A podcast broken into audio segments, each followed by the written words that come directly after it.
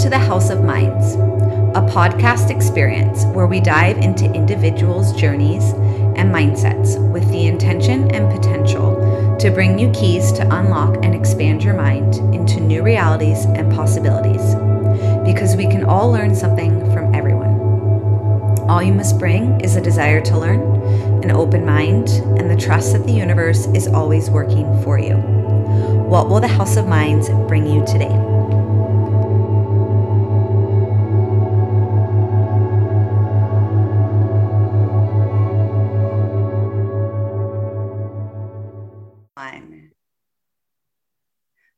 Are live.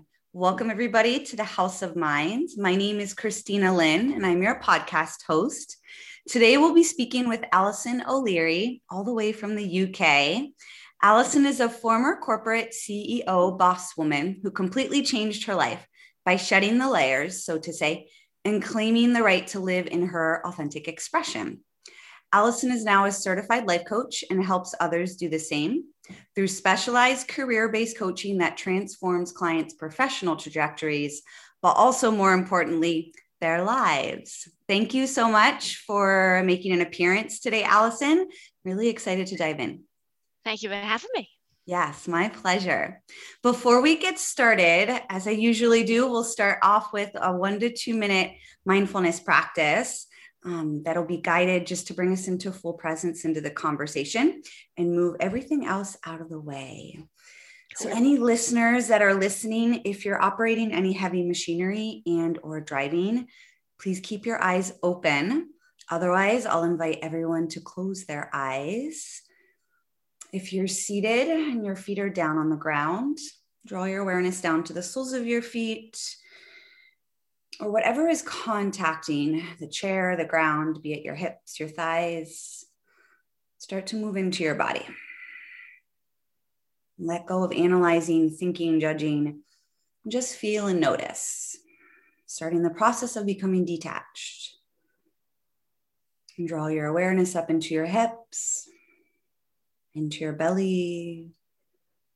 Take a moment to soften Draw your awareness up into your chest, your shoulders, any tension that you fear, feel there, let it melt away. Draw your awareness up your throat, pull some energy with you to clear the way for expression. Move all the way up around your chin, your lips, the tip of your nose, up to the space between your eyebrows, all the way to the crown of your head. Take a moment to notice the energy you pulled up with you, sort it. Any energy that's not yours or not needed in this present moment, send it on its way. So that as you draw the energy back in towards you and into your body, into your spine, your lifeline, it's your pure essence. And whatever that is needed to come forward into this conversation becoming the open conduit for presence.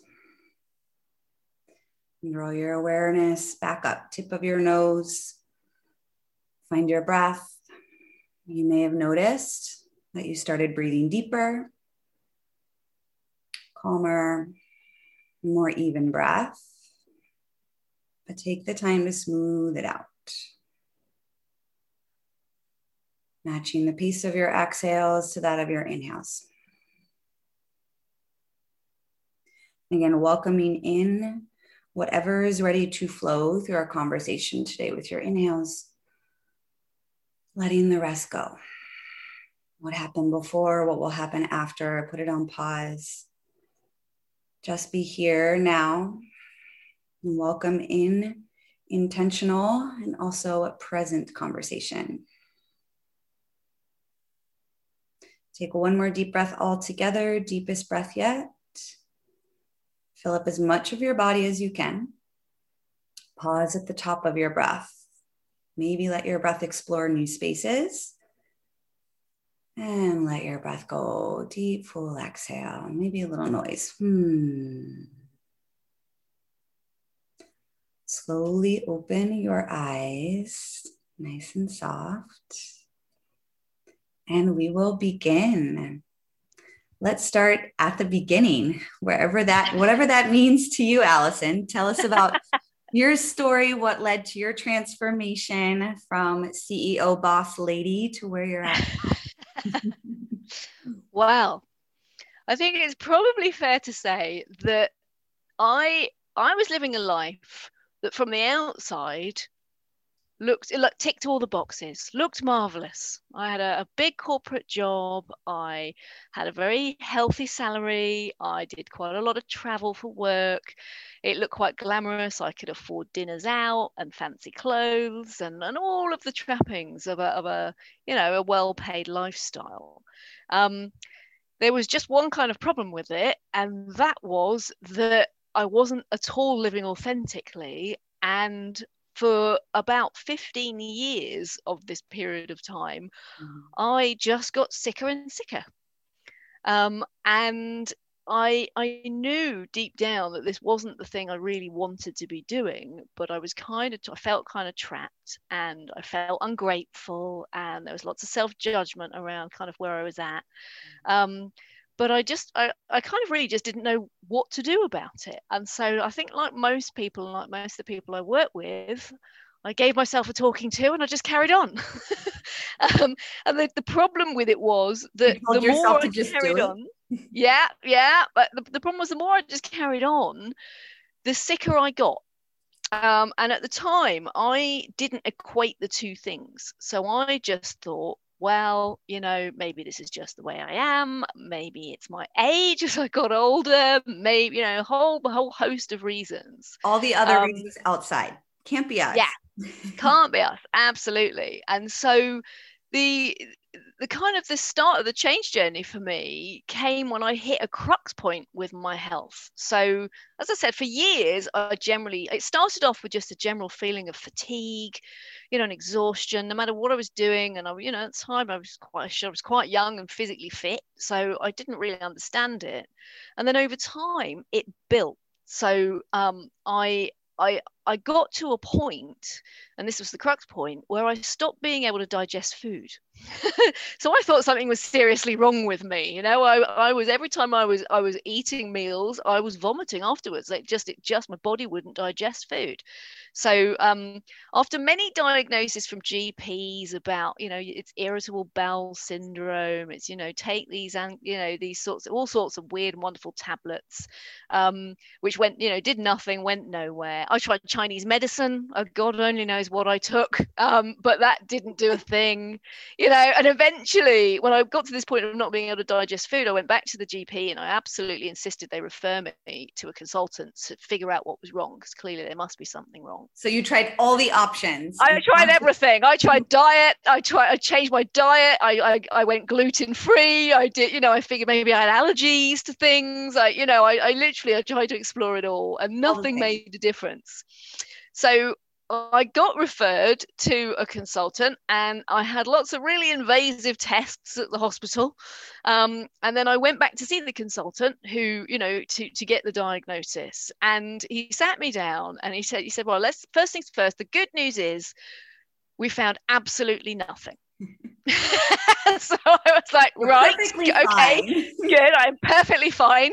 Then why on earth do I feel so awful? And why why can't I why am I being sick all of the time? And it was then that he delivered his diagnosis, which, if you knew me at the time, I was completely incredulous about and didn't believe a word of it. so he sat me down and he basically told me that it was stress. And I, at the time, I looked at him and I was like, "What are you talking about? I'm like the least stressed person I know. I am, I am, you know, I cope really well with with everything, and I'm fine." And he said this. He said to me, "Allison, yeah." And he said, "Allison, this is the problem the problem is is that mentally you are not acknowledging that you are either living or working or both in a way that doesn't actually work for you and that it's creating stress and and and that stress has got to go somewhere and because you're not mentally dealing with it you are pushing it into your body so I he and at the time I really didn't believe him. I thought he was crackers, and I thought, what what are you talking about? I'm at you know this is this is nonsense. And he could tell that I thought this, and he what, said to me, "What kind of consultant was he?" he was he was a, a, a proper professional because um, he he was a I don't know what level he was actually, but he was like a consultant a G- at the hospital, like a GI. Yeah, a yeah, gastroenterologist. Yeah, and oh. um and so he he said to me, given that he knew I, he could see I didn't believe him, he said he asked me this. He then asked me this next really strange question, as far as I was concerned, and he said, "How do you sleep?" And I said, what, "What's this got to do with anything?" I'm, I'm fine, I think. You know, like what? And he said, "I put money on it. You don't sleep properly." And I was like, "What? What's the you know?" And he said, "Right, I want you to humour me. I'm going to give you some sleeping tablets, and I want you to take them for two weeks and go, and then come back and see me." Um, so I was like, well, fine, okay, you know, because uh, I was at an absolute, I was at a loss. I did, you know, I didn't know what else. You were ready to try anything. I was ready to try anything. So I went away and I took these tablets, and they were like horse tranquilizers. They literally knocked me out. and by the end of the first week, I, I like, I, I couldn't believe it. I was like, I, you know, I was, I was thinking to myself, wow, is this how normal people feel? Like I felt amazing. I had all this energy. My whole body was felt relaxed, and and it made me realize but there was nothing wrong. It, that there was, yeah. it made me realize that actually, normally, I was a complete insomniac, but I had been completely oblivious to that fact that I was mostly awake. So I went back to see the consultant, and you know, I was like, okay, I'm listening. now this has proved something. Now i'm ready. Like what, what are we talking about here? Like what's going on? And he said look you know you clearly you, you are suffering stress and it's it's impacting your sleep which is making you know which is you know having a massive impact on your immune system and your health generally. But you know the stress is physically affecting your body and your stomach area and causing all sorts of issues. So you know and i was like well okay right. If that is what it is what do i do about this like I don't even know I'm stressed. How am I supposed to do something about this and fix this? And he told me, and this was the start of my journey, that I mm. had to really start to pay attention and listen to myself. Really listen to what my body was telling me about what was right and not right for me. And so it started a period of time where that's exactly what I did, you know, and I and I realized over the course of the next kind of six months that I just didn't listen to myself. I stuffed down things. I didn't, you know, I was I was working in a way that wasn't conducive. I was doing things at work that I didn't, I just didn't like, I didn't enjoy, I didn't agree with.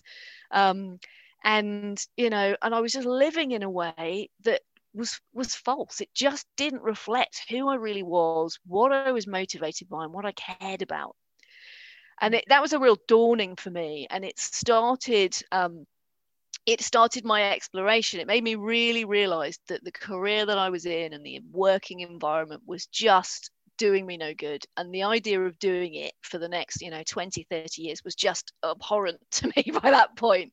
Um, and so i started to explore what it on earth it was I might do instead, you know, as part of this whole learning about myself thing. And I actually hired a coach myself to help me figure some of this stuff out.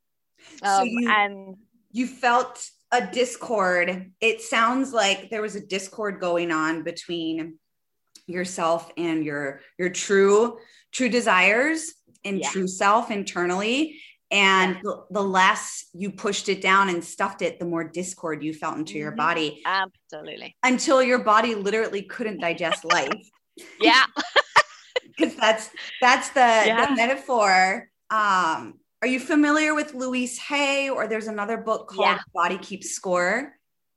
Oh i haven't read that one but yeah i know louise hay yeah. I think Peter Levine may be the one that writes The Body Keeps Score. But there's a mm. couple books out there on how our body will hold on to what our brain yeah. isn't processing as far as emotions. Yeah. And the more we separate from our emotions and use our logical mind and don't process it, the more it's we're going to feel it in our physical body and it'll show up in our physical Absolutely. body. Absolutely. Mm. Absolutely. And I see this so often now with the clients that I work with you know and it's everybody has a you know different exp- physical experience. And for me my weak my weak point was always my stomach. So that's where it went you know but other people you know have real issues with their throat and the, that whole kind of communication area. Some people really feel it in their back and they show you know it can show up in all sorts of ways but it, it it's it's very evident Yeah, it's, and it's our bodies give us real signs about what's right or wrong. And if you tune in and listen to it, it'll tell you in no uncertain terms. Yes, it's the little clues that your body gives you. And sometimes we just need a little help deciphering and learning to listen to how our bodies mm-hmm. are showing up and telling us, yeah. hey, no, look at me. Yeah. Let's try yeah. the direction. But so you hired your own coach. I did. Um, and it was actually to deal with a few stressful things at work, um, as well as kind of just generally explore, you know, what, what on earth I might do instead. And through that process, I, I became very clear that what I wanted to do was be a coach.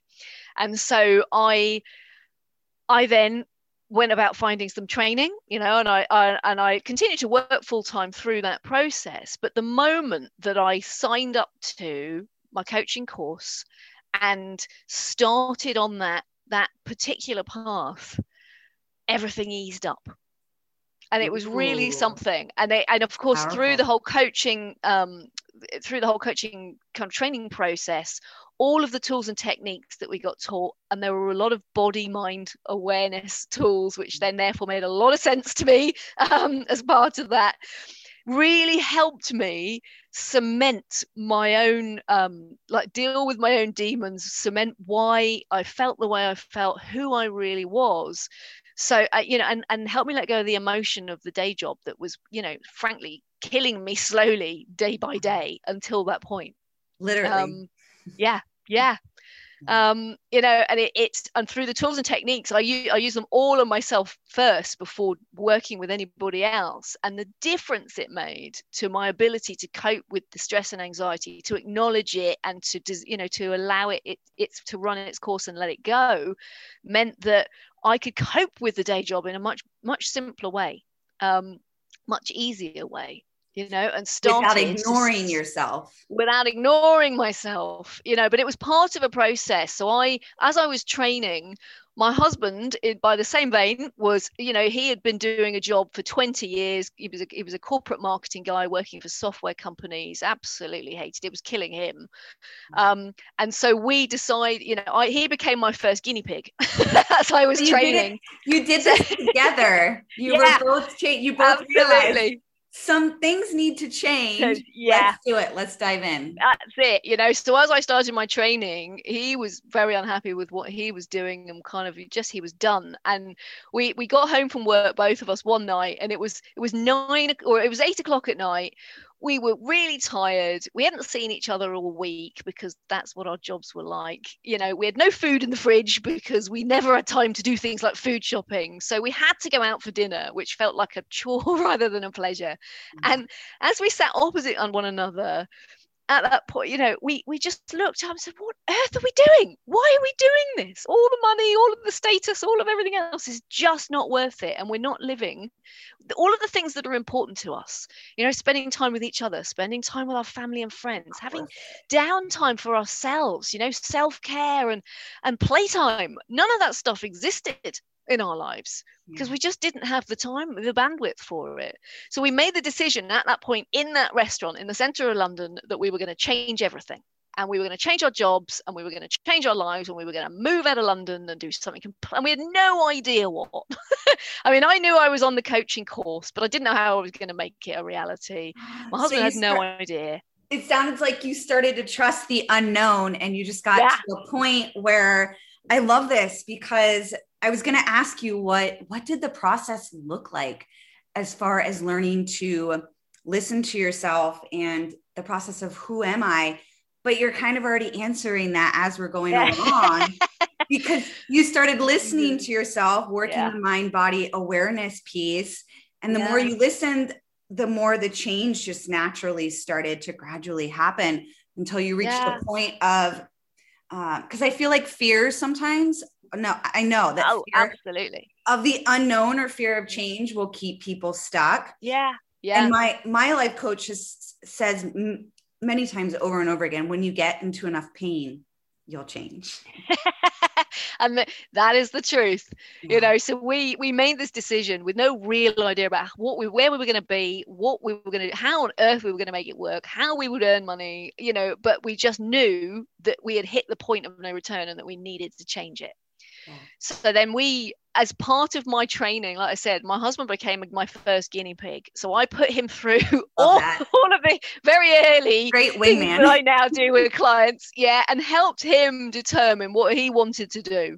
Um, and then we I, I finished my training and we we made the decision to move to Wales. You know, so we live in the in the mountains in the so we moved from the centre of London to to a the bottom of a mountain where we are surrounded by sheep.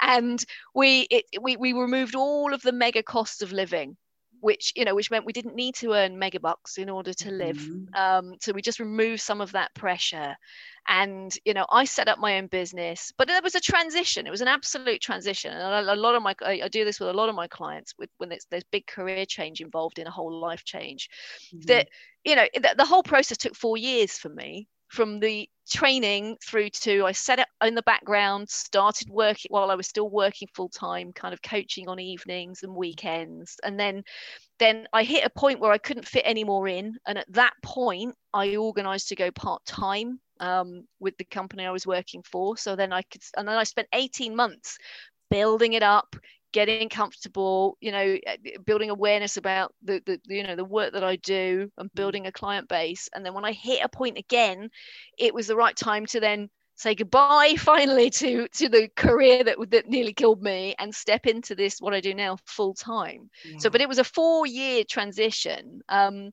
for my husband, it was much quicker.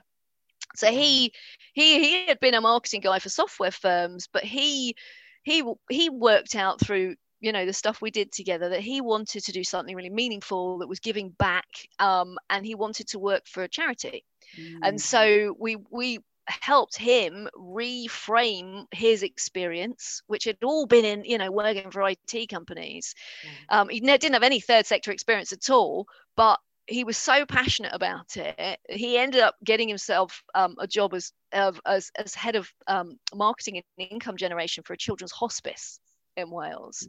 And so, you know, he and so a complete change, but quite quick for him. Yeah. Um, so yeah, but it, it just it changed everything because we now live and work in a way that is absolutely congruent with our values, with the mm-hmm. things we care about, the things that are really important. Um, you know, for me, it's massively important. Peace is one of my top values. And for me, that means silence. So living in the center of a city and working in a busy agency open plan office was not the ideal. so now I work from home in this peaceful environment where there are, you know, and it, it's just, it really works. And that's that's something that I was going to ask. I love that you just led that right into there.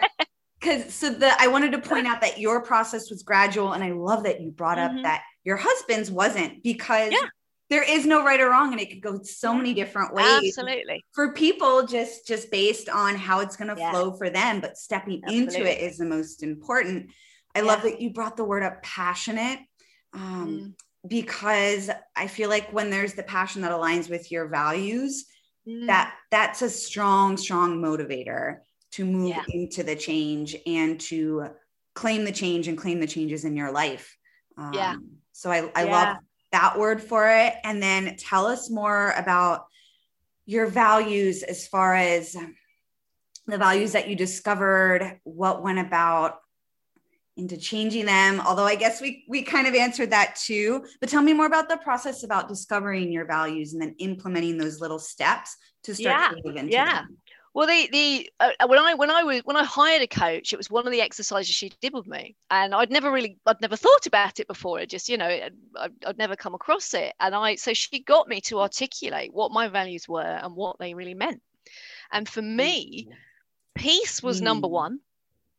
You know, like I said, that for me that means just silence. It means it's just it's having space and quiet um, and freedom is my number two. And that means, for me, it means not being tethered to a nine to five or more, because I was doing a lot more than that back then. Um, not being told what to wear, not being told how to be, just being able to work and live in the way that works for me. Mm-hmm. Um, you know, and, and so, and I, you know, I have a, a, number of other, you know, I've got creativity as one and um, connection, one to one connection is really important to me. Um, and so, I did this exercise myself and it helped me realize that that meant an awful lot of, when I applied it from a from a work point of view as well as a living point of view, it just made me realize how much was out of kilter. You know, and it just didn't align. The discord. Yeah. And when I so when I took my husband through the exercise, the really interesting thing was, our, you know, two of our values are the same. So we both have peace and freedom, albeit in a different order.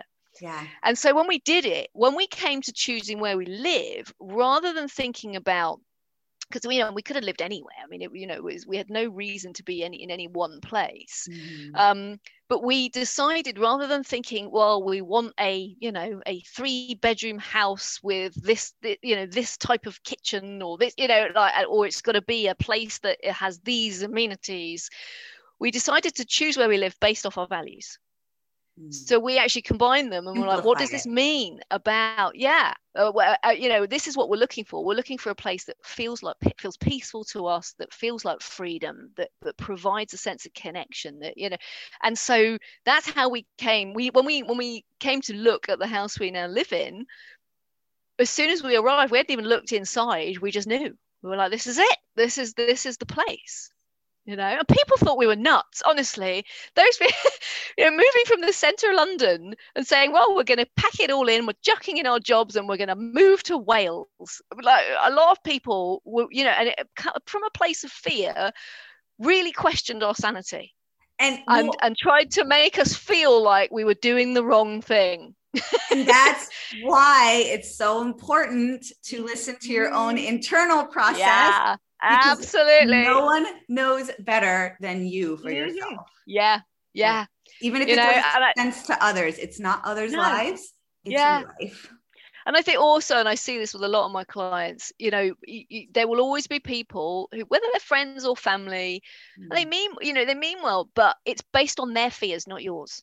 Yeah. So, you know, and it, a lot of the time, it, uh, what we found is that the, the, the questioning came from people who were desperately unhappy themselves with where they were at and what they were doing, but had told themselves they couldn't change it, that it was too late, that it was that was the way it had to be. So us and what we saying, think, oh, we're going to throw it all up in the air and going to have a go, really felt threatening and uncomfortable. Mm-hmm. And what they wanted to do was shut it down and have us get back in the lane that they were in and keep swimming. and uh, and so yeah, yeah. It uh you know they want us to change back and just get back to where we what what they were doing and, and stuff. And and uh but because we'd done all this work we just knew it was the right thing.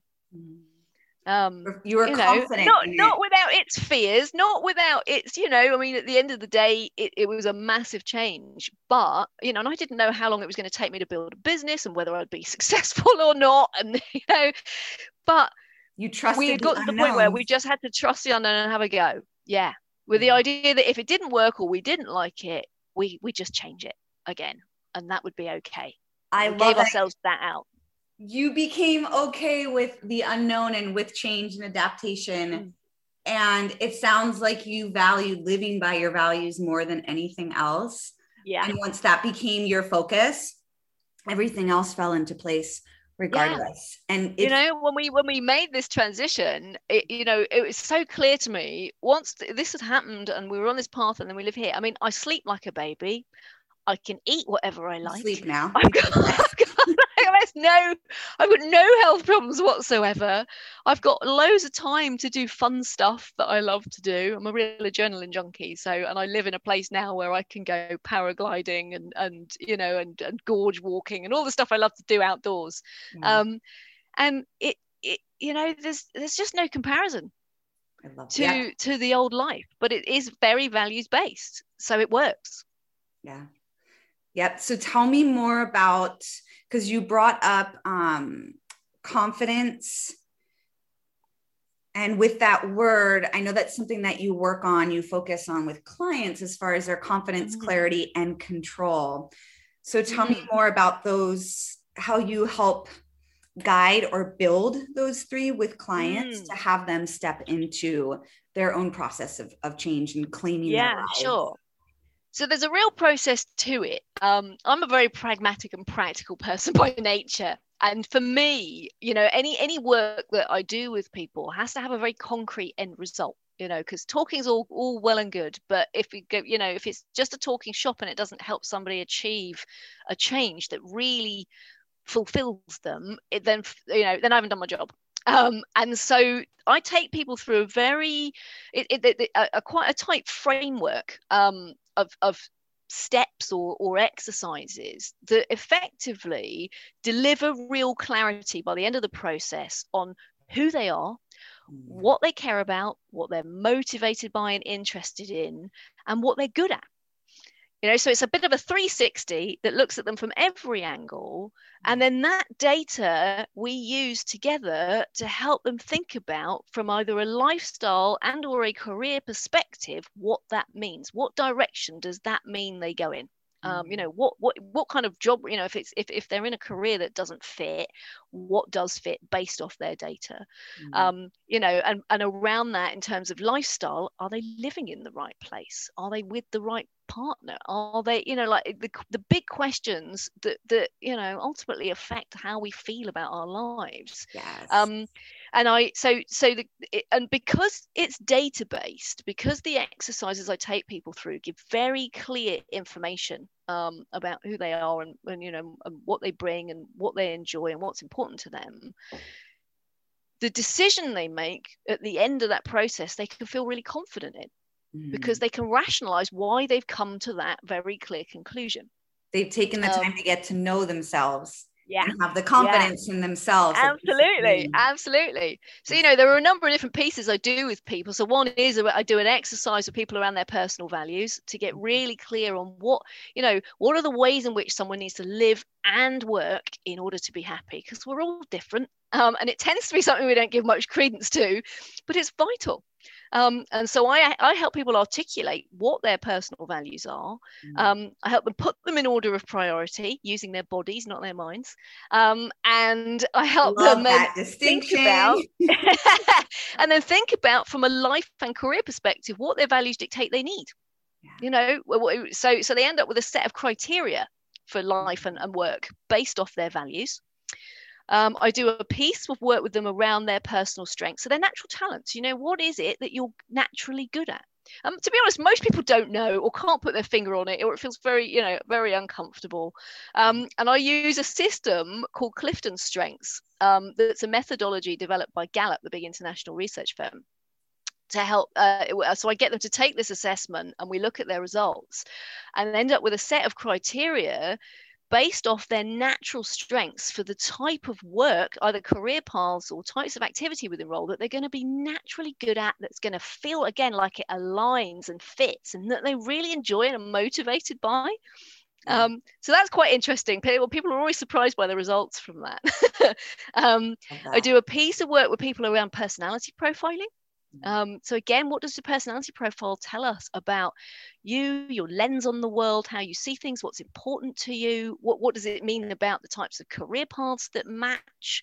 Um, do a piece of people really are thinking about career around transferable skills you know what mm-hmm. skills have they, they amassed over the course of their personal as well as professional lives in all the different roles they've played and of all those skills which ones do they actually enjoy using because just because you know how to do something doesn't necessarily mean you enjoy it yeah. so we end up with a tight list of transferable skills you know hard and soft skills um, and then i do a piece with people around passions so, what is it that lights you up? What makes you feel good? What energizes you and engages you? And to be honest, I was like this years ago. Most people don't know. Like, I was a complete blank on this um, a long time ago. And so I've, I've got a couple of exercises I take people through that draw that information out of them. Because if you can combine what you love, both in your personal time and in your work, you, you know, it's going to feel fabulous. It's like you're never, you've never worked a day in your life. Yeah, yeah, yeah, yeah. And all of these things are like the pieces of a puzzle. And when you draw them together, it paints a really clear picture about what the right thing is, both from a work perspective and a lifestyle perspective. Mm-hmm. Um, you know, and, and so we use that data. I use that with people to help them come to a firm conclusion on on what the right things are. Um, and then I work with them if they want me to, to then help them make it a reality because that's the point at which a lot of fear comes up around oh, okay so now you know so say it was a, a complete career change for example or a big move um, you know it, it how, do, how does somebody go from where they're at to where they want to be and that's where that whole transition planning comes in because I think years ago I had this idea myself that you I would just switch off my old career and switch on a new one. And of course, life isn't like that for the most part. um, there's a process, so like I, anything in life. Yeah, there's, there's, a process. there's a process, but it's just a case of breaking it down and working out the baby steps along the way that take you in the direction that you want to go in. You know, and I do do very practical things with people, depending on what the direction is around. You know, from from a work point of view, around CV work and you know, LinkedIn descriptions and and interview prep and that kind of mm-hmm. stuff. Um, you know, but it, it's ultimately it's a it's a planned out step by step journey that feels doable and in a time frame you know that suits someone's personal circumstances and finances because obviously uh, you know that's an important point. Mm-hmm. but i've had clients make really big transformational changes. I have one client offer values recognized immediately. She had been born and brought up in london and lived there all her life and she immediately knew that that's not where she wanted to be she wanted to live in the countryside. And you know and she sent me a card not so long ago because she made the move. Yeah. she got it the, she went after the type of job that was really going to suit her based off her skills and experience and and, uh, and uh, again her values. And she sent me a lovely card to say thank you because it was all she just it, she was delighted. She was living somewhere that just absolutely felt right. That yeah lit her up. You gave her yeah. sounds like you give your clients permission mm-hmm. to turn inward and say, what works for me? What feels yeah. good? What yeah. would a life that feels good and that I actually want and like mm-hmm. to live? What would that, what would that look like? Yeah. And then and people make amazing decisions. It's really phenomenal. Like I had one client of, like years ago who he tried three different careers and was really unhappy in all of them. And it got to a point where he was like, I, I can't make another mistake. Like I need, I need to figure out what it is I want to do. And we, again, I took him through a, a, a, the process I've described, and he determined he wanted to be a writer. Now he, you know, and he, well, the only thing he'd ever done is write the odd film review for the old magazine, right? So he'd really, he had no, no experience of publishing and writing, you know, writing books, and it felt very much like a pipe dream to him. You know, this like idea of, you know, that's a lofty idea, write, write a book. Um, and yet, so we, but with the, through the work we did, and some additional work around helping him release um, it, it, like, like release the fear and build confidence. He firstly made a decision to take a job that enabled him to have more free time to write. So he did that as a first step you know so he didn't his salary didn't change or anything but he had a job that which meant he could just start to write and so we got him writing. We you know all sorts of different things. That gave him um, time. um, yeah then he got he got a job opportunity a year later as he was doing this. He he'd written half his book and he got a job opportunity, which meant moving to Ireland from the UK, which was a complete like. And he he said to me at the time, had that job opportunity come up before we'd done any work, he just would have dismissed it immediately. I thought like this is you know not not the thing. This doesn't um, fit with my life. This isn't. Yeah, absolutely. But of course, because the, the work we'd done, he he he absolutely considered it and he ended up moving to take that opportunity which then gave him more time for his writing. Um, and his first book was published in 2019 by hodder and stoughton. So he he fulfilled that dream. He he he opened up his opportunities mm. because he was willing to based off his values again he knew that it was something he could do and that would that would fit for him. Yeah. um and he even applied it from a relationship point of view so you know he had always had really unsuccessful you know girlfriends bless him because he was choosing the wrong people based entirely off because he hadn't thought from a values perspective. And then he applied it and he opened his mind.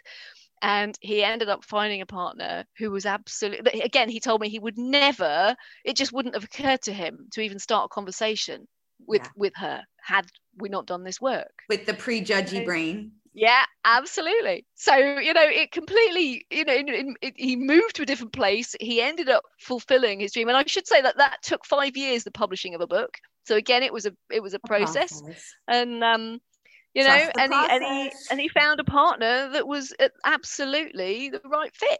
Yeah. So not only did he he like changed many things just based yeah. on living by his values and mm-hmm. Through those changes in his work with you again that open mind because when we can change the perspective and the lens that we're viewing mm-hmm. life with then we start to see all these other possibilities that are always actually all around us Yeah. It's just we have to be open to them and in the mindset of Mm-hmm. curiosity and okay, well, would this fit the values that I've now determined of who I am? Tell me more about the mind body piece, um, especially since I feel like yoga really is can be a, a process of helping clients get into their Mhm. bodies and out of their minds and in that clearer form, clearer space. I know there's a lot of other processes, anything that can bring you into your body because then you're Mm. you're present, you're present to yourself, you're present to what you're feeling and you're Yeah. able to process it in that present moment. So what are some of those Mm. the body techniques that you use? So so for the values piece that i do with people so once we once i've got people to articulate their values and it comes to mm-hmm. putting them in order of priority of course the mind wants to take over and and you know that we as as most people you know as most human beings we end up in the in the world of shoulds. I should put this above that so for example say they've got two they've got two values and one is family and one is fun you know your mind will tell you that you should put family first because that's the right accepted thing to do. But obviously you know but with with these things there's no right or wrong. So what i do once we once we've got a list of values i then take clients through a really short mindfulness exercise that basically drops them out of their thinking mind and into their physical body you know and i tell them this beforehand so they know you know i said look i'm gonna and, and for some people you know they've never done anything like this before and i do this with like men in their 50s and and you know and i'm like look just roll with it and we'll just see where we end up humor me. Just let go of And your so- mind and the fear. yeah yeah and particularly those pe- people that are very highly logical it's a complete you know it's an unusual thing to do but we so i i tell them this is what i'm going to do and i tell them that after i've taken them through an exercise i'm going to read them two values at a time and i'm going to ask them which of the two feels more important and i want them to go with their gut feel so the thing that just Mhm. jumps at them first and and that i'm going to drop them into their body so that they are more attuned to what that gut feel is you know less likely to be led by their minds. Mhm. so so that's what i do. I take them through a short mindfulness exercise make them really aware of their breathing and and their physical sensations in the body and sort of so that they're relaxed back into their body. And then i ask them those questions you know and by the end of it we end up with an order and it's hilarious because at the end they're like wow like i all the things i thought would be at the top are not you know and it really brings home what from an absolute you know core perspective is vital to them Mm. you know it's And yeah so yeah. core because when you're in your feeling body and you're not judging and you're using your intuition it will Yeah. our bodies will tell us exactly what is right for us it's just stopping the mind process from taking over Yeah. And all the, Yeah. the chatter of no it needs to be this way this way all the stuff that comes out yeah um and yeah so spending time with yourself in that silence becomes an important part of the process to okay is this the right Mm. thing for me or not yeah absolutely. You know and i use visualization as well. So so say for example i've got a client who's got a number of different career ideas based off the data you know from from the various exercises and they're unsure. They've done a bit of research and they they're unsure which which is the right direction or which feels right because they're up in their head. Mhm. um, what I get them to do is again, and it's dropping them into their body. I get them to visualize using all of their senses, each each idea in turn. So to actually imagine being in that role, being in that type of work environment that goes with it, doing that job, just as their mind's eye sees it. And and then when they're in it and they they they are you know using all of their senses in that way, I ask them to give me a body score between minus ten and plus ten for Mhm. where that sits you know and it's an instant it's a number. Again it's an instant kind of gut feel where zero is neutral. Is it a minus two? Is it a plus seven? Where is it? So i get and i've done this actually with people uh, based again i did this with one couple who were looking to move house so completely different circumstance. They had three different options for three different areas which uh, you know had, had all had pros and cons and they'd done it from a they'd made the lists in pros and cons from a mental perspective The and had just logical come to a complete loss.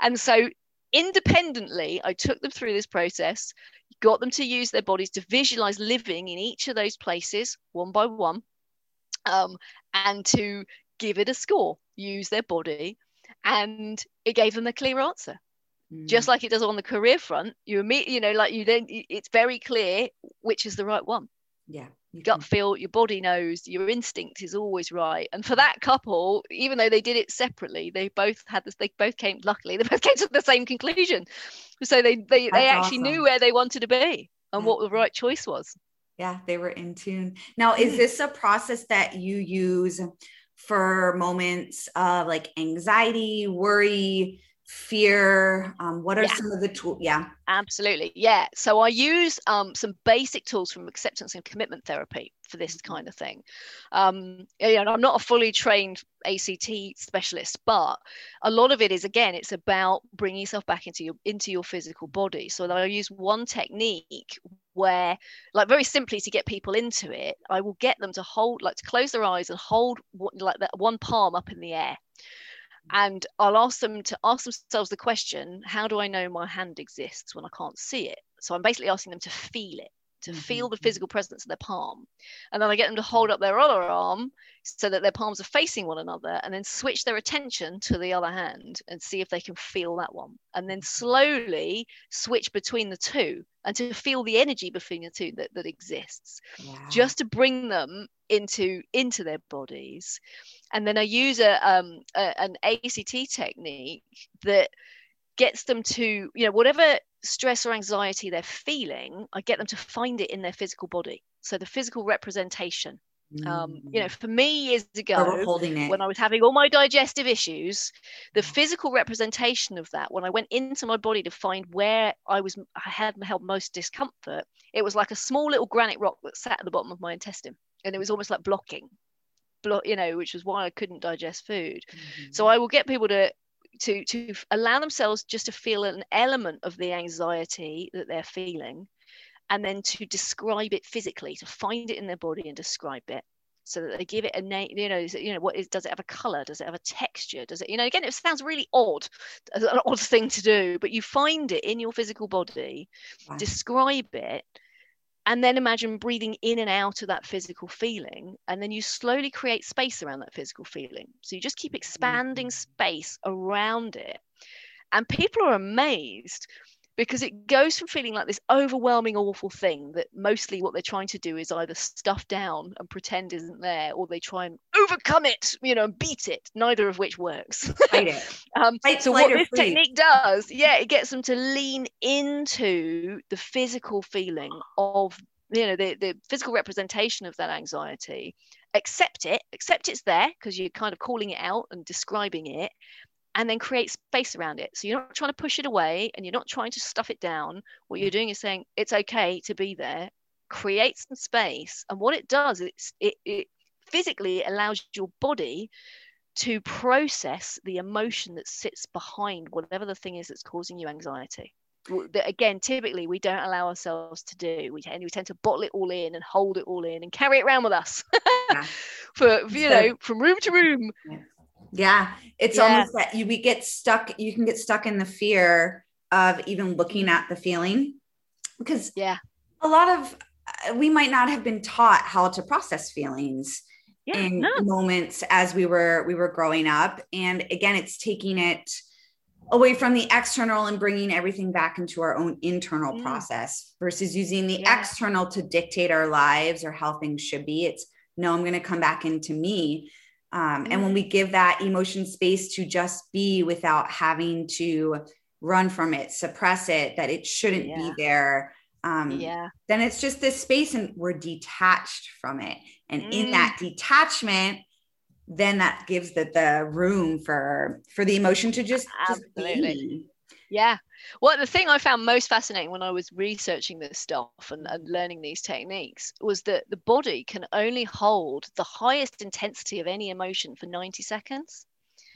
And so if you allow yourself to feel it, and it might feel uncomfortable for those 90 seconds and you're creating space around it, you, you're giving it, giving that emotion space to run its course, get mm. through that high high intensity and then it dissipates because it, there's it, you can't stay at that high level the body can't hold it yeah. so actually you're just allowing it to release mm-hmm. which brings you back down and, and leaves you in a much better, you know, much more calm, relaxed, better feeling space. Yeah. And and that that knowledge for me, that it was like 90 seconds. So actually, what because we're not taught this stuff, we are carrying around, we're holding it in, we're suppressing it, like you said, or we're, we're, trying to fight it. And all we're doing effectively is like putting that emotion in a knapsack on our back and carrying it around everywhere we go you know so it's always literally burden actually if you just allow it its time and let it run through yeah. and dissipate in a you know in a managed way using tools like this mm-hmm.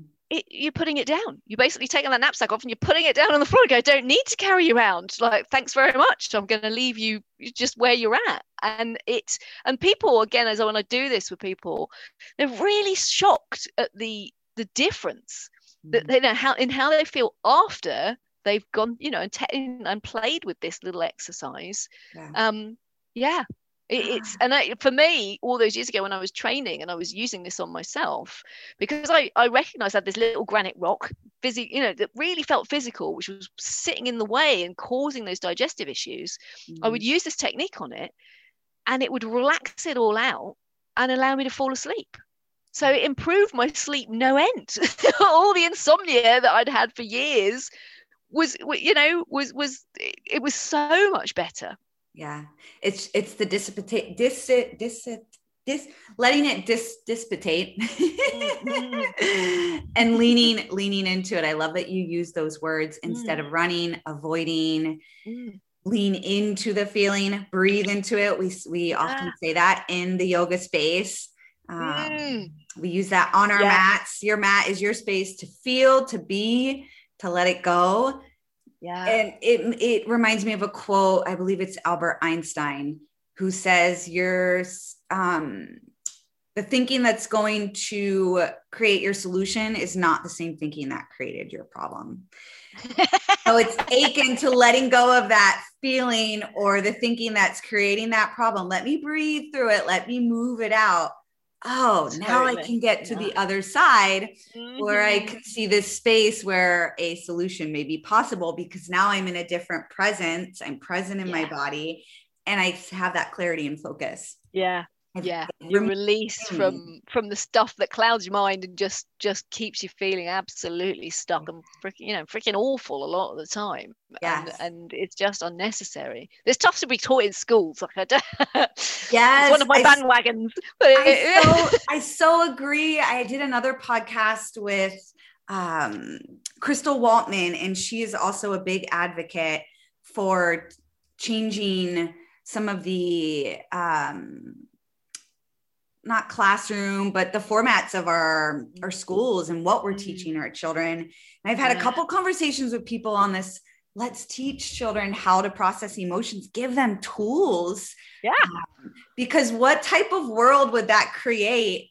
I know. If, Imagine the difference. Yeah. Yeah. It opens up all types of possibility. Yeah.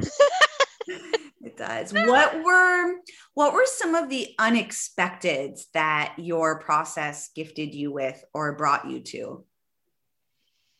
Uh, in relation to what? What do you, did you? Any anything, um, be it something that maybe you realized afterwards, like any any type of benefit that you didn't realize almost like oh yeah that's one big that, thing. like your client that that the relationship yeah no there's one it? massive thing one massive thing. So when, uh, when i was doing my coach training yeah. part of it was we got taught a technique for effectively it's like brain retraining right so so understanding limiting beliefs like so we were taught how to help identify somebody's limiting beliefs and then you know work on them to let them go. And of course before we were let loose on the outside world we had to practice this on ourselves. You know we were put in groups and everything. And Ooh. so i remember this one night with, I, I, sat in a coffee shop in the center of london with a, a coach friend who was on the course and she was practicing on me and and so we were do, she we, we were used she was using this technique and, and this is hilarious to me now i remember turning up before she turned up and thinking I don't know what I'm gonna. I like. I haven't got any limiting beliefs. Like, there's nothing. I don't think there's anything to. You know, what am I going to use? Can I, you know, I, I'm fine. so we we sat in this this coffee shop and she started and out of nowhere it surfaced this enormous uh, limiting belief that I had, which was the cause pretty much of all of my stress, right? From a from a work and lifestyle point of view. And the limiting belief was what we what she helped me come to was my I had this absolute belief that control equaled success. So hmm. if I could control something, no matter what it was, whether it was from a work context or a family context or whatever, then I could make it successful. Mm. Which now, I mean, I'm horrified by this idea, and it's just so arrogant and ridiculous. But that I genuinely believed that if I, it would be okay if I managed it and looked after it and kind of, you know, had my tight tight fingers around it, I could drive it to something that would work. And that's what and we're of course, taught a lot of that's right. what we're kind yeah. of taught in the world yeah, yeah. in society. And this impacted it impacted the way I worked. It impacted the people that were I had a team of people that worked for me, and I was just like I was in everything and all over and I, I, suffocated them and never gave them a chance to actually do things themselves and take things on because I felt like I needed to be involved in everything which meant I worked all the hours I was like it with my family my poor family um, you know where any kind of problem or issue that would come up I would without even thinking about it, I would step in to be the one to sort it out. And then I'd be really annoyed about it. I'd be really frustrated at the fact that I was the one doing all the sorting. Not Although that they ever created your own situation.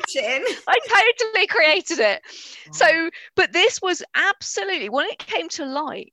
And then part of the exercise afterwards was to start to notice when this belief was about, you know, when it was driving your behavior and I saw it everywhere. I was like, "Oh my god, it's in everything!" And even to the point where on the following week we were we were on our, our coaching course, mm-hmm. and we were on a teleconference call with a master coach, and she she was she was I can't remember what exercise she was doing, but I remember thinking, but oh, she was talking about how we weren't, you know, it wasn't the role of a coach to tell people what to do you know it was to facilitate people to come to their own answers. And i i was sat listening to this thinking well this is no good. Like because i'm really good at telling people what to do. That's what i'm good at. Like so and i remember I, I was brave enough to ask this question. I was like but this is a problem for me because i'm quite good at this. Yeah. and because in the earlier in the call i had explained the revelation that i'd had through being coached by my fellow um, uh, you know, like a coach classmate uh, person, yeah, classmate. She was like, "Oh," she said, "Well, isn't this interesting? Do you think this is, you know, again, is this not about control?"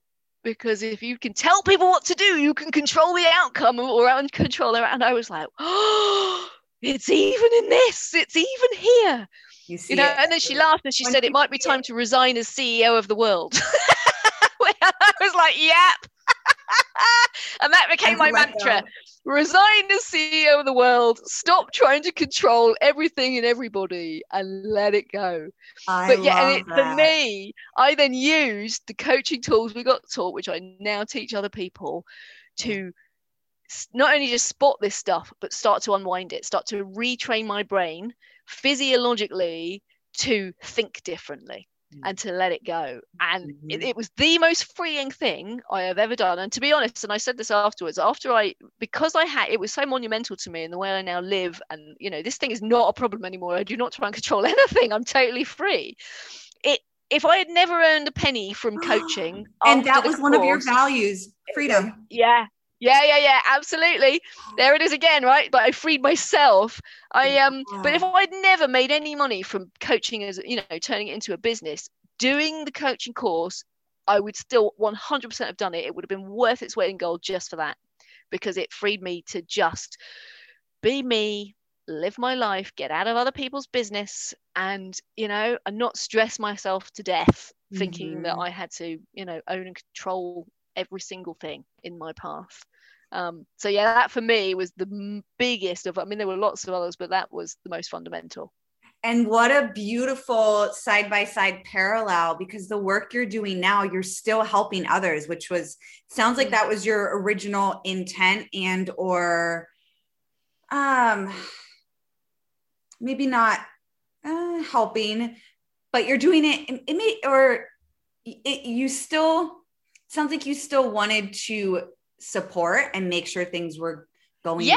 well and in the right way. Absolutely. now But the process that you do it, the way you do it. Now it, I help facilitate. I don't tell. And I, you know, no, but I, I, I as soon as like, this happened, you know, whilst I was doing my training, I started to apply this in my old job and with the team that worked for me. And the transformation in them by me stepping out and stepping back and giving them a chance to own stuff and do their own thing and it, it, they grew within six months. They were they were killing it, doing all sorts of stuff, and and I would just squash. You know, and I, uh, it was a real hard pill to swallow to realize that I had held them back for a long time because I was so in it and not giving them an opportunity to try things out and and run with things themselves. And and you know they are a lot of them are still friends of mine now, and we laugh about it. Yeah, but it, it. it released them to go do amazing things, which they have done. And so yeah, it. That's Uh, amazing. Where do mm. you think the need to control came from, as far as from yourself? If it was, if there, you could pinpoint it, Uh, probably for, uh, being the eldest child. I'm I'm I'm one of four.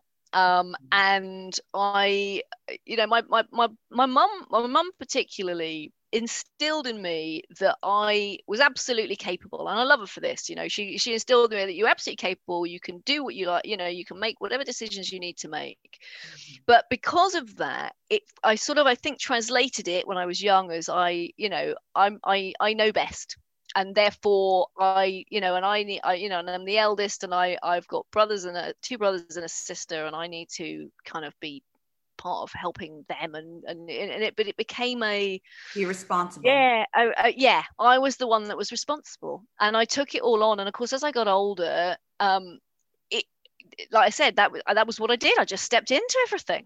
They never asked, they never expected it, but it was like, you know, it was like, I will be the savior. I will charge in and do what's required to fix whatever it is.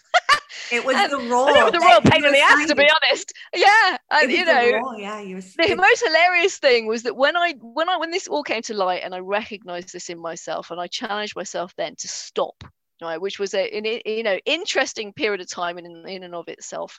But mm. I because I thought well, you know, and again it's the mind games your mind plays. I thought that by if I stopped stepping in, I stopped volunteering, I stopped trying to be the fixer of everything, that my family would tell me I'd changed, that there was something wrong with me, that this was a terrible thing, and I was selfish, and all of the, you know, eh, and but I I, I decided that I needed to still, t- you know, take the challenge and, and step back. And do you know what happened?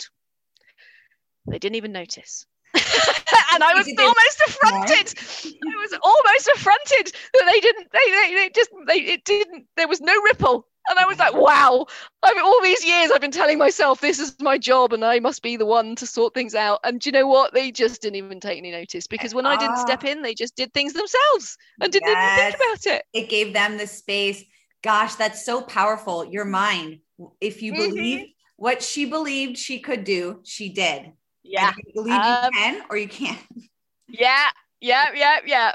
Your mind is It's- powerful. Just really powerful. So yeah, it uh That's why it's important to get into your body, get back into body, into Mhm. presence, feel, yeah. Not just operate from that mind space and that logical space that wants to take over and that we use so often in our world. Yeah. Drop back into more of the creative processes. Yeah, there's that So- wonderful Eastern saying. I don't know if you come across it, but it's um, you know, the mind is a wonderful servant, but a terrible master. And if you put it in charge of everything, you end up on a hiding to nothing. Um, and it's You yeah, end up with the tyrant. Yeah, well, absolutely. You know, it is you do the things we make up. And I, I do when I do this work with people, the brain, brain retraining stuff with people, and it's sometimes a lot of it is often around, around confidence. You know, people have a lot of limiting beliefs around they're not good enough, or you know, they're not worthy enough. Um, it, you know, and we, we, we, I do this work and I help them dissolve and just drop, like I dropped the whole control thing, help them just drop it so it just doesn't exist they're amazed. Like I had one client who came to me because she just suffered from imposter syndrome. Was and re, you know she was she's an IT consultant, right? A really senior IT consultant who had just felt like she was she was the idiot in the room right everybody else was better qualified everybody knew this stuff people thought she was rubbish you know and and this had plagued her since childhood really but you know all the way through mm-hmm. and and as we did this work and we helped her drop just drop it and see things for what they really were. And, and like we focused in on her strengths as well from a positive point of view to look at what are you what are you actually doing? What do you bring? build her up. She and she thought when she first came to me she said she gave me this background and she said look you know what what do you think? How much you know what how much do you think is going to need from a program point of view? And i said oh well you know probably just we'll probably need to do about three or four sessions. And she there was this silence. And she said to me oh my god well i thought you were going to tell me it was going to take like a year because this is such an embedded thing. And i was like no honestly it won't take that long. It'll take three or four sessions and we'll get you to a good place. And she didn't believe i don't think she believed me but we did four sessions. And uh, the, after that four session it, she built up she started to release all of this negative thinking you know and step into her own power and just who she was and what she brought and to see things as they really were to the point where she sent me an email after the fourth session she had to present at this big meeting the following day, which she normally would just be petrified about and hate and just think was she'd done a terrible job. And at the end of it, she said her big boss wandered over to her and told her, he whispered in her ear, You appear to have assumed additional swagger. he meant it in a really positive way. He was like, Brilliant. But and she was like, nailed it. It's done. I love change is done. I love yeah. that. She stepped yeah. into a new way of being. Joe Dispenza talks about that. Yeah. Yeah. How yeah. the the power of the mind and stepping into being a new being and retraining yeah. the brain. Yeah. To re to revision it's a lot of revisualization as well. But once Absolutely. We step into a new way of being and our internal world changes, look at everything that changes on the external yeah it is it's amazing and it doesn't i think people often think it's going to take years and it's going to be really hard and it it just it isn't it's a really simple process do you think that's it, another limiting belief yeah, that people will yeah. say to keep them stuck in there in their pattern yeah well and i think we get you know people and i was i was like this you know it, we tend to think i think that it's just it's just the way i am you know so if you suffer from imposter syndrome like you don't have a lot of confidence or whatever it's just the way I am. And so therefore, and that idea means you can't change it. Like you, it was the way you were born, and therefore you're, you're stuck. stuck with it. And of course, it's not. It's a learned behavior based off experiences that you've had over the course of your lifetime, mm-hmm. um, that just become your lens on the world, become and the lens on yourself, and it's just it feels true, but when I take people through this exercise, a specific exercise, first off, we uncover, we get really like we, we work out where it's come from in the first place so they can put it into context. So I take them back, you know, and identify the moment at which this this limiting belief was created um, there's always some real memory that sticks in people's minds that they, mm-hmm. you know, often it's not, it goes back to childhood. So we put it in context. Then we I take them through an exercise that gets them to understand the impact of this limiting belief and what it is stopping or starting them from do, you know, uh, from doing mm-hmm. what it's creating. And I get them to really articulate it. And then they're like, oh my God, like I can't believe it has this much of a negative impact on me. You know, because I get them to think physically in their bodies as well. How does this affect you physically when you believe this this thought, this this thought, like I'm not worthy, um, you know, or I'm not good enough? how does it translate in your body so we go through all you know t- so that they really get a clear picture of the the negative impact on them of this thought mm-hmm. and then i take them through a really simple not necessarily easy but simple exercise to start them retraining their brain to build new neural pathways in their brain for a new way of thinking Yes. Um, and then I send tracks. them off to practice it. Yeah, yeah. I send them off to practice it, and and of course it's the repetition. The more you repeat, this new way of thinking you know at first you have to really think about it but eventually like i did with my control thing it just becomes the way you think because you've you, you've you've burned that neural pathway deeply enough that it becomes the path of least resistance in your mind and it just is how things are you embodied it and then you change the feeling around it yeah Everything yeah changes yeah mm. you, you, make peace with your past mm-hmm. you create a new space to bring in a new possibility and a new way of being. Yeah. Yeah. You, you reaffirm Beautiful. it every time you say it. Mm, absolutely. Now, tell me more about your work with the um, Porcupine Collective that you started, because I know oh. you have, and we'll highlight some of your services um, in just a little bit as far as like the career and what other type of work you do with individuals. Mm. But let's talk about the Porcupine Collective. Mm. Well, the Porcupine Collective is a is a community interest company, so a kind of type of charity mm. um, that I set up with an old school friend of mine. Um, and the idea was to, to we, we're both um, very passionate about taking well effectively it was like taking my career coaching framework to disadvantaged people and disadvantaged groups you know and helping people figure out the right paths you know if, you know if people have had tough upbringings or tough lives you know from all walks of life mm-hmm. it's giving them an opportunity a to understand themselves you know uh, uh, you know in the same in the way process. going through that process and helping them understand who they are and what they bring and and stuff and then helping them apply that knowledge from a career perspective um, you know to help direct a path um, mm. and so we we we got some national we, we applied for and got some national lottery funding here and create we've built an online program called alternative cv.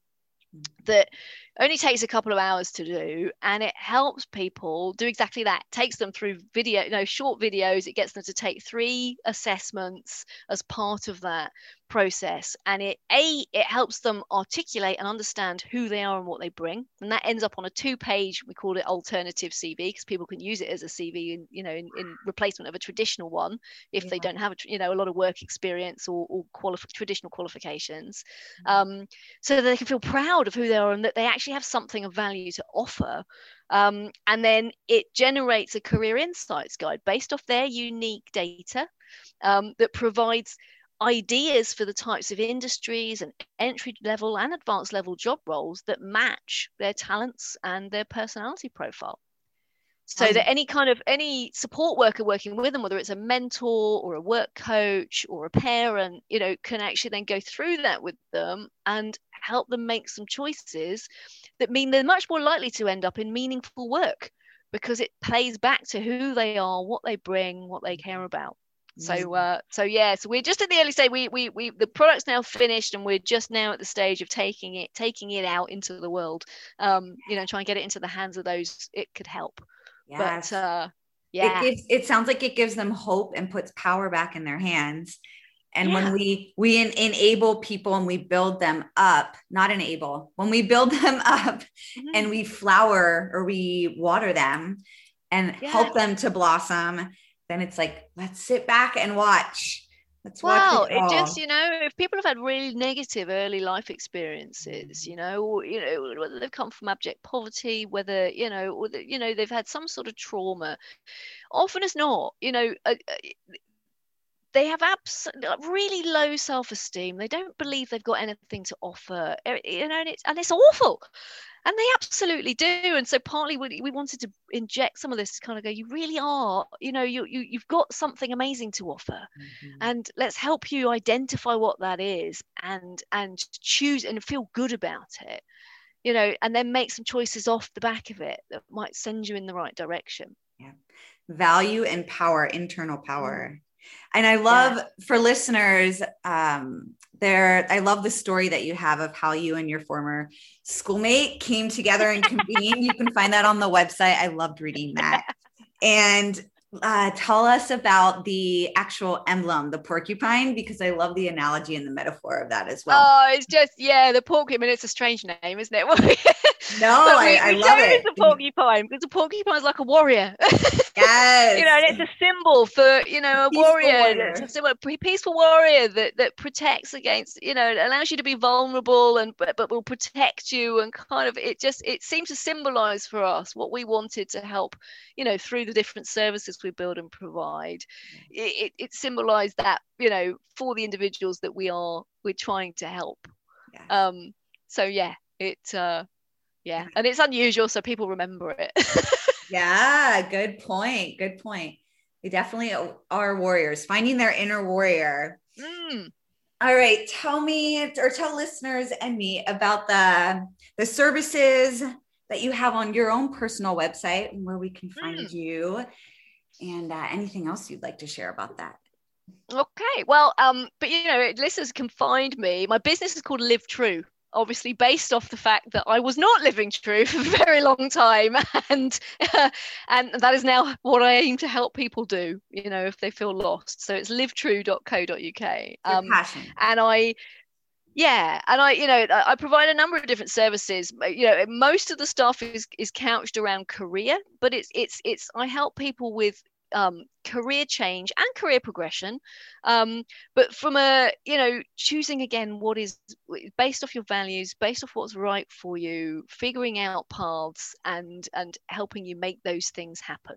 So there's lots of different services that relate to career that are on my site but it, it's yeah it's all about helping helping people really understand themselves and then apply that knowledge proactively to make really feel good changes and help them realize that they can make it happen you know that nothing's impossible. It, it is you know it, it, time you know the timelines can can be as short or as long as they need to be to get you know but you can absolutely do it. And and um you know i think that's really is my overriding message yep you have the power and you help them you help instill it and i think it's important to iterate that it has the power to not only touch career and everything going on in your job, but mm. really everything in your life, if you're open yeah. to the possibility, yeah. it bring it brings you your value mm. and the values that are important. And then that it's like the, the little ripple effect. You can't stop yeah. it. Just yeah. everything. Yeah. Do you do a, a one-on-one coaching or do you also do workshops with um, like corporates and businesses? Yeah, I do a mix. So I do one to one with people, um, with with personal clients, and I've got various different programs. But I also just do one off coaching sessions to help people with specific, you know, challenges, and that can be life related stuff. It doesn't have to be career.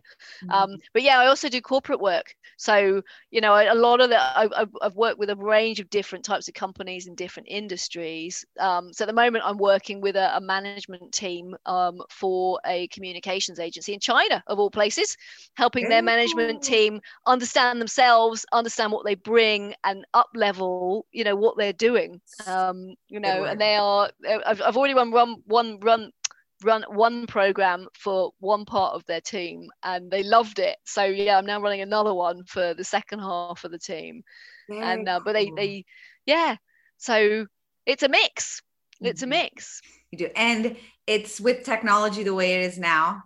And yeah thank goodness see that there's always a silver lining in everything and with the silver lining of covid is now now That's we it. have things available Absolutely. anywhere in the world because of zoom yeah. zoom or other services makes it makes it possible totally you know so, so, i work with people in china and america and and and you know the uk and all part different parts of europe you know it, it, it takes uh, out the limiting belief of oh well i can't do it because they're they're half the world away yeah. nope yeah. not anymore we, we took that limiting belief out I love it. The, parallels and the layers. Well, Allison, I really enjoyed our, our conversation. Thank you so much. Oh, so I. Vulnerable and sharing um, so much about your own transformation and how you help others. I love seeing your passion come through for it. and that your own change guided you like it we can always learn from everybody and that's part that's a big mission of my podcast is we can always mm. learn something from everybody and you took your own process and now you're helping others through their own process and that yeah. is that's powerful and it's a part of what makes the world go around and it's also living in your value of connection. Yeah yeah is, but it's a real privilege to be you know helping people you know see things that they didn't re- that are under the surface that are there but they just they just can't see it and then take action against it to to live the lives and and you know and, and do the work that really lights them up. I, I just I get the biggest thrill out of it. It's just the best thing, you know. When mm. people to, you know end up doing what they're meant to be doing and living in their in their, their right life, it's just fabulous. And you know, what on it. it. It's yeah, yeah, yeah. And it's a whole lot more exciting than doing PR for technology companies. I can tell you. I would imagine so. any last insights that you have to share with listeners or any last little words that you wanted to say? Just you know I, I, I my overriding kind of message i think across the board is is you know it's possible. You know if if where you're at and what you're doing isn't just doesn't feel congruent with you or it just doesn't feel right trust it and and honestly mm. you know find the there are so many resources out there there are so many different types of coaches for different challenges and just but it is totally possible to to make the changes and live you know build the life that you really want and it doesn't matter how old you are either i work with a lot of people in their 40s and 50s you know who've spent 20 30 years doing something and living in a way that you know I did that that doesn't really fit and you know feel like oh it's too late. I should have done this 20 years ago. Never too late. Mm-hmm. never too late that's a limiting you know? belief.